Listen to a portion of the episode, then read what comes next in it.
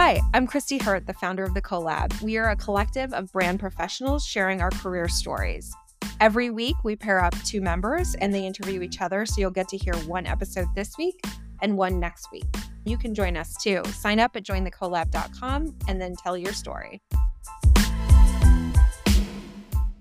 Hello, everyone. I am Madeline Schwarz, a communication and career coach and member of the CoLab, and I am so excited to be interviewing Brooks Browns today, who is a learning and development professional in luxury fashion. Hi, Brooks. Hi, Madeline. Thank you so much. It's such a pleasure to be with you today. I am excited to find out more about your career story. And I want to start by asking where you grew up and went to school. Yes. So, like you, I grew up in a very small town in rural Arkansas with about 2,000 people, which growing up, I always just wanted to break out and move away and get away from it. And I didn't really love it when I was there growing up. But later, as I got older, looking back, it really was kind of a charming childhood with a lot of freedom and almost nice to have that support system of a of a small town. I went to school all the way through in my in the town that I grew up in and then I went to college at a state school that was really only 15 miles away and that was really a fantastic experience. I somewhat recently went through the process of my daughter applying to schools and and thinking back on my decision process to go to college it was much less of an ordeal and it was a small university but it was fantastic in that it allowed me to do a lot of different things that I think had I gone to a bigger school, I wouldn't have necessarily had as many opportunities. I was a cheerleader for two years, which was so much fun. And I was also president of my sorority for two years and a part of like multiple other organizations. And especially being in a leadership position in my sorority just helped me build so many different skills for being a leader throughout my career. So, in that way, it was very informative and really a great place for me to go to school. And I really relate to the formative experience of growing up in a small town and how that shapes you as a person and an employee and a leader. Absolutely. One, if I could just expand on that a little bit, because I, it's such a huge part of me and a massive influence on my life that my father is is an artist and was an artist when I was growing up. And it wasn't what he did as his profession but outside of his work he spent almost every single minute doing art and he, through his art, he had an international network of other artists. And we were constantly having visitors from all over the world that would come and either stay with us for two weeks or maybe just stop by for an afternoon. And our town is not an easy place to get to, but we would have people from Germany or South America or any place that you could imagine. And that was very helpful to me because when you sometimes when you grow up in a smaller environment or a smaller town, there can be a mindset attached to that. But that really opened up my world actually through his contacts and through him being being an artist and really is kind of very much shaped me as a person. Mm, how lucky to have that experience. My my mom and my grandfather were artists, so it's another thing that we have in common. You talked a little bit about where you went to college, and I'm curious if you would make those same choices or do anything differently today if you could. I have thought about it before, and I really don't think that I would have. If you would have asked me maybe five, six years out of college, my answer might have been different. But no, I think I would have made the exact same decision. Mm-hmm. And I curious, how did you get started in your career, Brooks? So I started, I was the kid that whenever, at the beginning of every month when the fashion magazines would come out, I would rush to the store. And at that time, the magazines have changed very much since, but at that time in my age, it was Mademoiselle and Glamour and just flipping through the pages and really just having a love of fashion and a love of beauty, but not really knowing where that would lead me. But I did have a job. I worked there all through college and two years in high school. Our town had a women's store called the Fashion Shop. So that was really my first job. And, you know, it was a small store, it was just the owner and myself. So we did everything from unpacking boxes to the window display to obviously sales, putting product out, wrapping presents for birthdays and Christmas. I mean, it was just such a fantastic experience. And then, I mean, I did have a few other jobs and I had two to three jobs all through college. But my first career job was with Estee Lauder, and I started with them actually in New Orleans and continued to work for them. We moved to Eastern Pennsylvania and then we also moved to Atlanta and I was able to stay with the company with every move. And that, I mean, just the company at that time, and I think it's true to this day, is just a lot of really smart, with it, dynamic women running these massive businesses. And that had such an impact on me, but also it was such a good way. My degree was in business, but it was just such a good way to learn all the different aspects of business. And I really, really loved it. And I was an account coordinator ready to be promoted to account executive, but they had wanted me to go to, we were in Atlanta at the time, and wanted me to move to a minor market and then come back to a major market. And I really did not want to move to a minor market. And just through connections, I met someone that had an account executive job in men's fashion and accepted that job and then moved to New York City. Mm.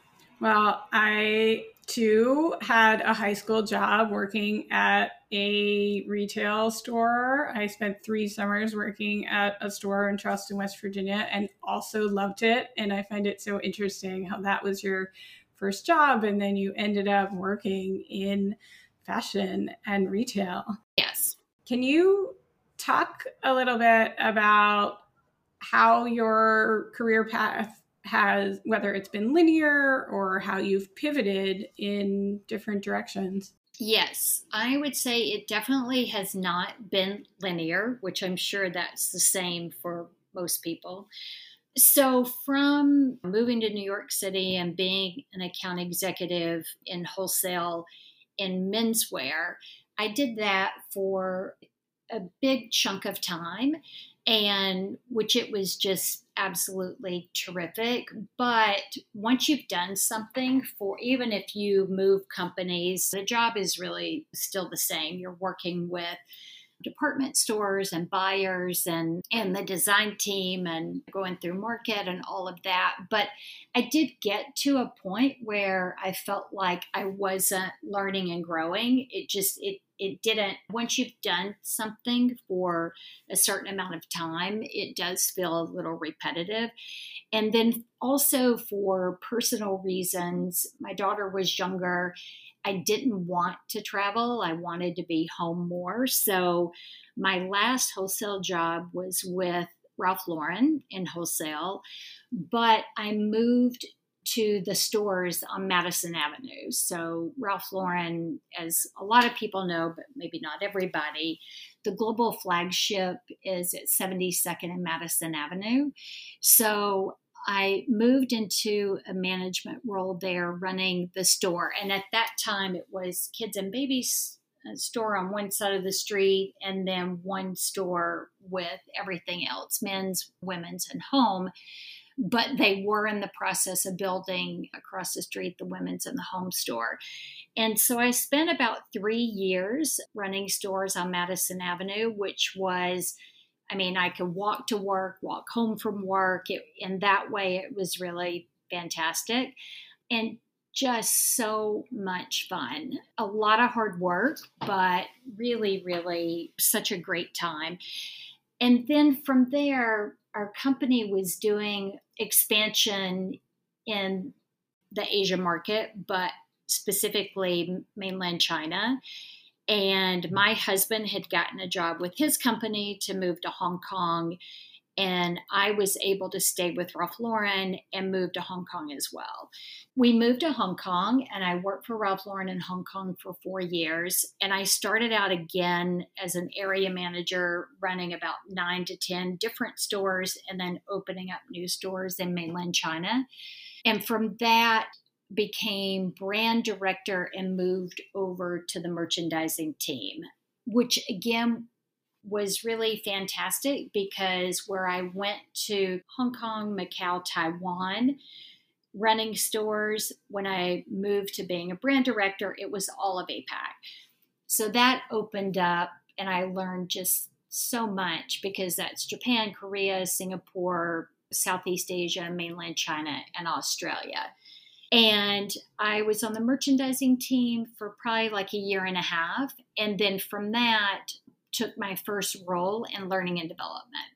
And when I moved into learning and development, that was the first time where I realized all of my experiences from wholesale to running stores to being brand director and merchandising really all helped me in learning and development after four years, we moved back to New York, and I continued to stay in learning and development.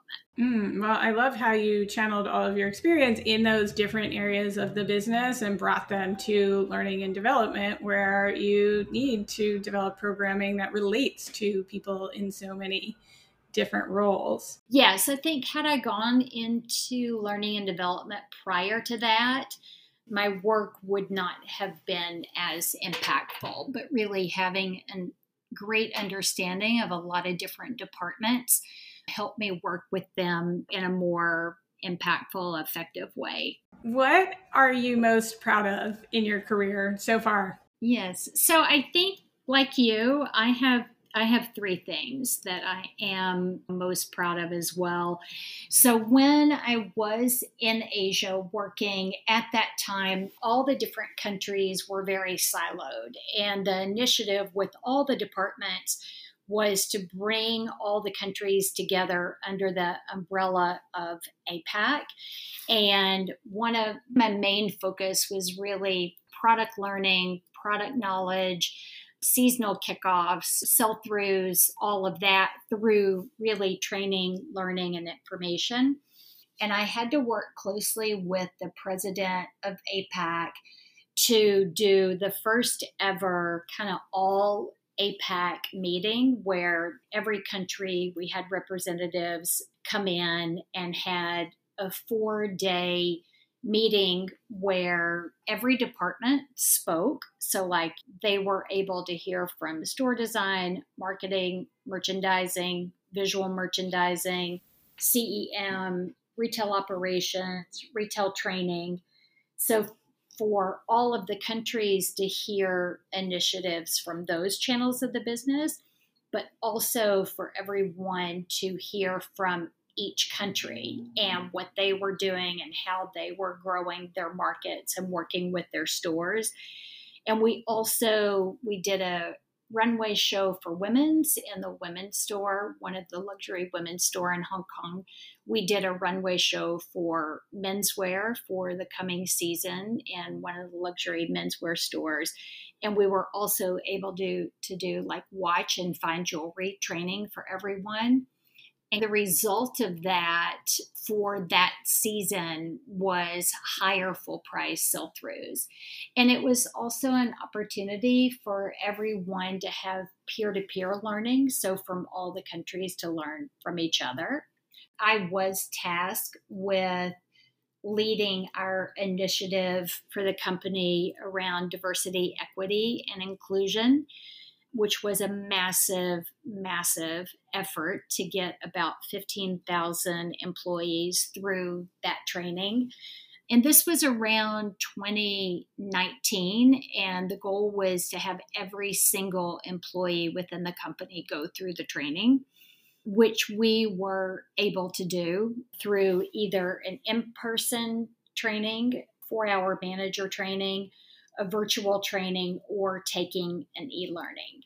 And we had to do a lot of things to deploy it, a lot of train the trainer, like teaching people how to facilitate a class that they've never, this goes back to what you do, Madeline, people that have never stood in front of a group and trained a class. We had to do train them of how to train others. So it was a massive undertaking with the help from like a lot of different people and support and a lot of stress. But at the end of the day, I was able to accomplish it. Well, it must be gratifying to see the results of doing those trainings and that it resulted in better higher sell through for product. Yes, for the bringing all the countries together in APAC. And I will say for diversity, equity, and inclusion, and I know specifically in the US was when everything 2020, everything blew up here as it needed to. And then if certain if companies didn't have a DEI department, they added it. But that training and getting so many people through that training. And again, this was prior to 2020. That was incredibly, incredibly rewarding. And to have people be able to share their personal viewpoints, their personal stories, but just have more of an awakening and an awareness of what that really entails, like our biases, whether our biases are conscious or unconscious, and that was very impactful and incredibly rewarding, I have to say. Yeah, thanks for sharing the details of the types of projects that you worked on on such a large scale. Yes, thank you. And what would you do differently if you could start over? There's a lot that I would not change, but I think what I would change is one, I would just be bolder, be assert myself more, be bolder, maybe take some more risk, speak up more looking back. Although I mean I can I can be assertive, but I think I would have been even even bolder in my words and my actions. And I think the other thing that looking back I would do differently is externally network. So I spent quite a bit of time with Ralph Lauren, and the company was is very large, and so I did a ton of networking internally, and I knew a lot of people in a lot of different departments, and that was very helpful to get my job done. But the demands of that and the demands of my personal life, I didn't really feel like I had time to do a lot of networking outside the company. So I wish that I would have done that. Previously, though, when I worked for other companies that were a little bit smaller, you just saw your peers at other companies more often at events and things like that. So it just happened more organically.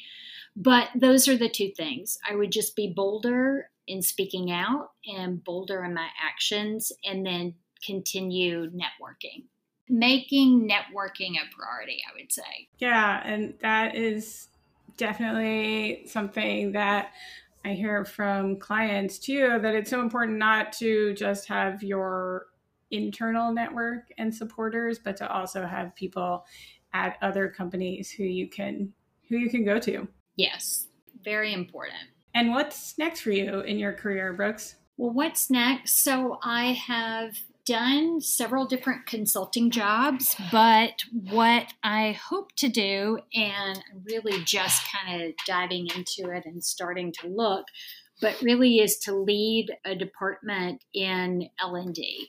That's what I'm what I'm looking for. And actually, you mentioned FIT. I'm a student at FIT right now. That's also been something that's really been fantastic. I've taken a lot of different classes over the last couple of years, but I'm in a certificate program now, and that's really been been fantastic. So finishing up the semester and then looking for opportunities to lead at L&D department. Well, I think any company would be lucky to have you leading their learning and development initiatives. And it was such a pleasure to hear your story and get to talk to you today. Thanks, Brooks. Thank you so much, Madeline. It was an absolute pleasure. I appreciate it.